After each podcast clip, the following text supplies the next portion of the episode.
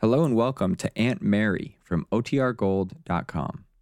This episode will begin after a brief message from our sponsors. When you need mealtime inspiration, it's worth shopping Kroger, where you'll find over 30,000 mouthwatering choices that excite your inner foodie. And no matter what tasty choice you make, you'll enjoy our everyday low prices, plus extra ways to save, like digital coupons worth over $600 each week. You can also save up to $1 off per gallon at the pump with fuel points. More savings and more inspiring flavors make shopping Kroger worth it every time. Kroger, fresh for everyone. Fuel restrictions apply. Look, Bumble knows you're exhausted by dating. All the must not take yourself too seriously and 6 1 since that matters. And what do I even say other than hey? well, that's why they're introducing an all new Bumble with exciting features to make compatibility easier, starting the chat better, and dating safer. They've changed, so you don't have to. Download the new Bumble now. Now for our story. In Lily Devon's little apartment on the near north side of Chicago, there was a bustle of activity. It was just about noon of the day following Lisa Fenner's arrival in Chicago with the letter of introduction Aunt Mary Lane had given her when she left Wakefield. A letter in which Aunt Mary entrusted the young woman to the protection of Dell Shipley, who owned the Golden Peacock nightclub. Dell had arranged for Lisa to stay with Lily, who worked for Dell as an entertainer at the club. By the time the girls had arrived at Lily's the previous day, Lisa was very tired from the journey and the excitement of arriving in the city. She had gone to bed immediately. And now, after sleeping late and having a leisurely breakfast, the two girls are busily settling Lisa into her new quarters. I'll get these old coats and things out of the closet, and that'll leave you plenty of room for your stuff on the right side. Did you bring any hangers? Yes, I did, but oh, I'm putting you to a lot of trouble. Oh, forget it. I'll be glad to get rid of these things. I've been meaning to take them down to the Red Cross for ages. They may look sort of moth-eaten, but they're plenty warm. Well, Oh, golly. I'll never forget when I bought this blue coat.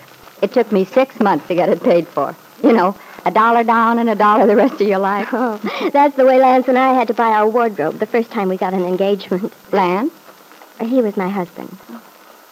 Oh, the trouble is, by the time you get the darn things paid for, they're worn out. But it's all part of the fun of living. If you weren't broke once in a while, you wouldn't feel so good when you're in the chips again. Mm, I guess so, but I think I'd rather just remember about it. The broke part, I mean. yeah. Look, Sugar, you can keep your war paint and all in this top drawer once I get all these old bills and stuff out. How do you like my private filing system? I just toss everything in, and then every so often I go through them and sift them out. I wonder if you'll have room. Oh, yes, plenty. I haven't got an awful lot. Anyway, I keep most of it in my makeup case. Well, that's what I do. Gosh, I've had the same one for years. The mirror's all cracked, and I spilled a bottle of nail polish in it one time, but I'd feel lost without it. I think it brings me good luck. There. I've got my suitcase empty. Now, let's see. What else? Oh, yes, I keep the clean laundry when it finally comes back in this cupboard. You can have the bottom shelf. Oh, that's fine. I'm sure everything's going to work out. Well, if you need anything, just yell. I will. Wow, I'm beat. I think I'll flop down and have a cigarette till I get my strength back. There's nothing I like better than to watch somebody else work. This is an awfully nice place, Lily. You really like it? Oh, it's not what you'd call elegant, but It has a friendly feeling, though. All the photographs. Yeah, souvenirs of my past. Peggy Douglas used to get a big boot out of that one of me in the feathers and stuff. Oh, this one? Yeah, taken years ago when I was just a kid. Peggy. It's hard for me to imagine her living here in Chicago after seeing her on the farm. Did you get to know her very well while you were there? Not too well. We had some nice talks, though. She's a good kid. Maybe she's settled down more now, but she was kind of flighty a year or so ago. She certainly could get herself into more trouble. Really? Boy. The thing was, of course, she came up here to forget something that happened at home. Her idea was to dive in head first, and she did. She seems to be quite contented now. At least she told me she was glad she lived on the farm. Felt that's where she belonged. I'm glad to hear it. Uh, Peggy was feeling blue as anything when she first arrived. Oh, you know how it is. First time you get your throat cut and lose the guy who gives you that rose-covered cottage feeling. Well, it takes the wind out of your sails. Yes, I I know. And she really had gotten a dirty deal. This babe, Kit Mead, didn't pull her punches. Kit Mead. Yeah. Do you know her? I've heard of her. Oh, oh, sure, you would, around the Lane place. Yes.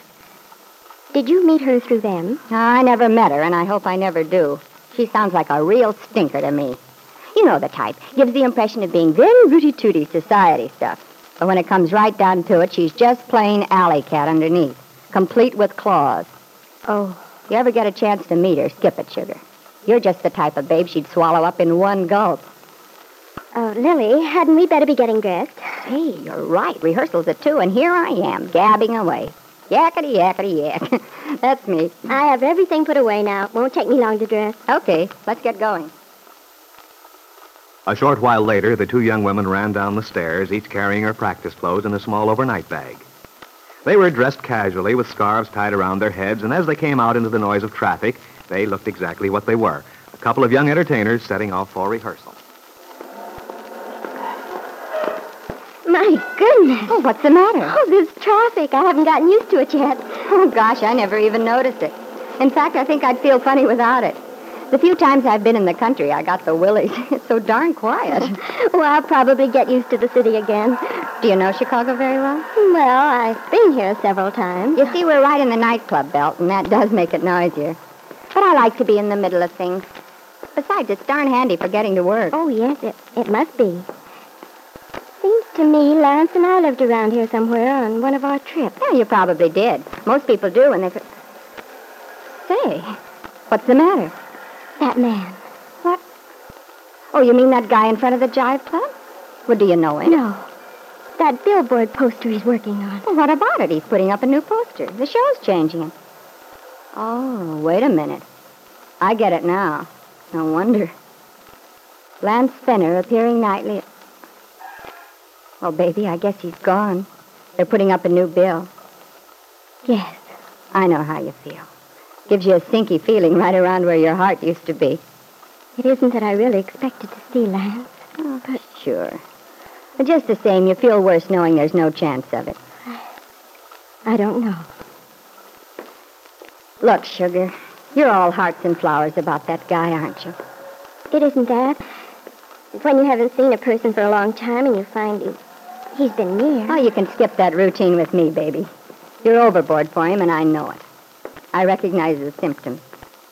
Well, now, why don't you look him up and have the whole thing out once and for all and then start over? Oh, no, I couldn't. What do you mean you couldn't? That's just false pride.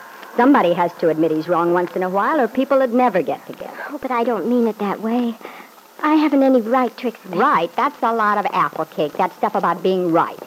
It doesn't matter who's right or wrong. All that matters is finding the guy you belong with and then sticking to him. I know, I feel that way too. But it's too late, Lily. Oh, nuts. No, really. I don't believe it. Honestly, it makes me see red when I know people love each other and then they don't do anything about it. No. Lance doesn't love me anymore. Well, is that so? How do you know? Did he send you a telegram? I'm sure he doesn't.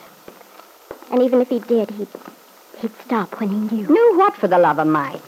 I can tell by knowing you for two days that you're not the kind of gal who'd do anything you couldn't tell the kids at Sunday school.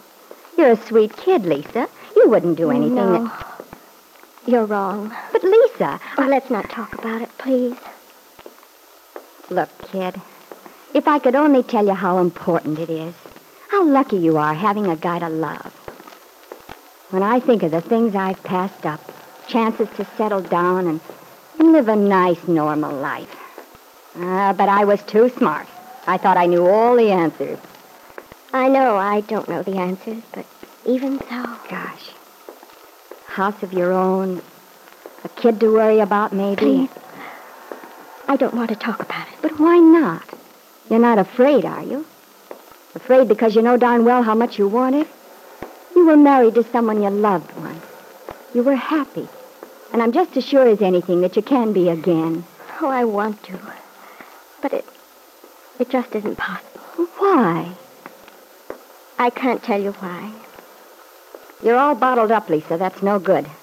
Because sooner or later it'll be too much for you and you'll blow your top. It'll be better to get it out of your system. Oh, I, I know I've got a nerve talking to you this way, but, but after all, we're not really like strangers. We both know the Lanes, and Yes. I- We do both know the Lanes. That's why I can't tell you. but Lisa, I don't get you. What difference does that make?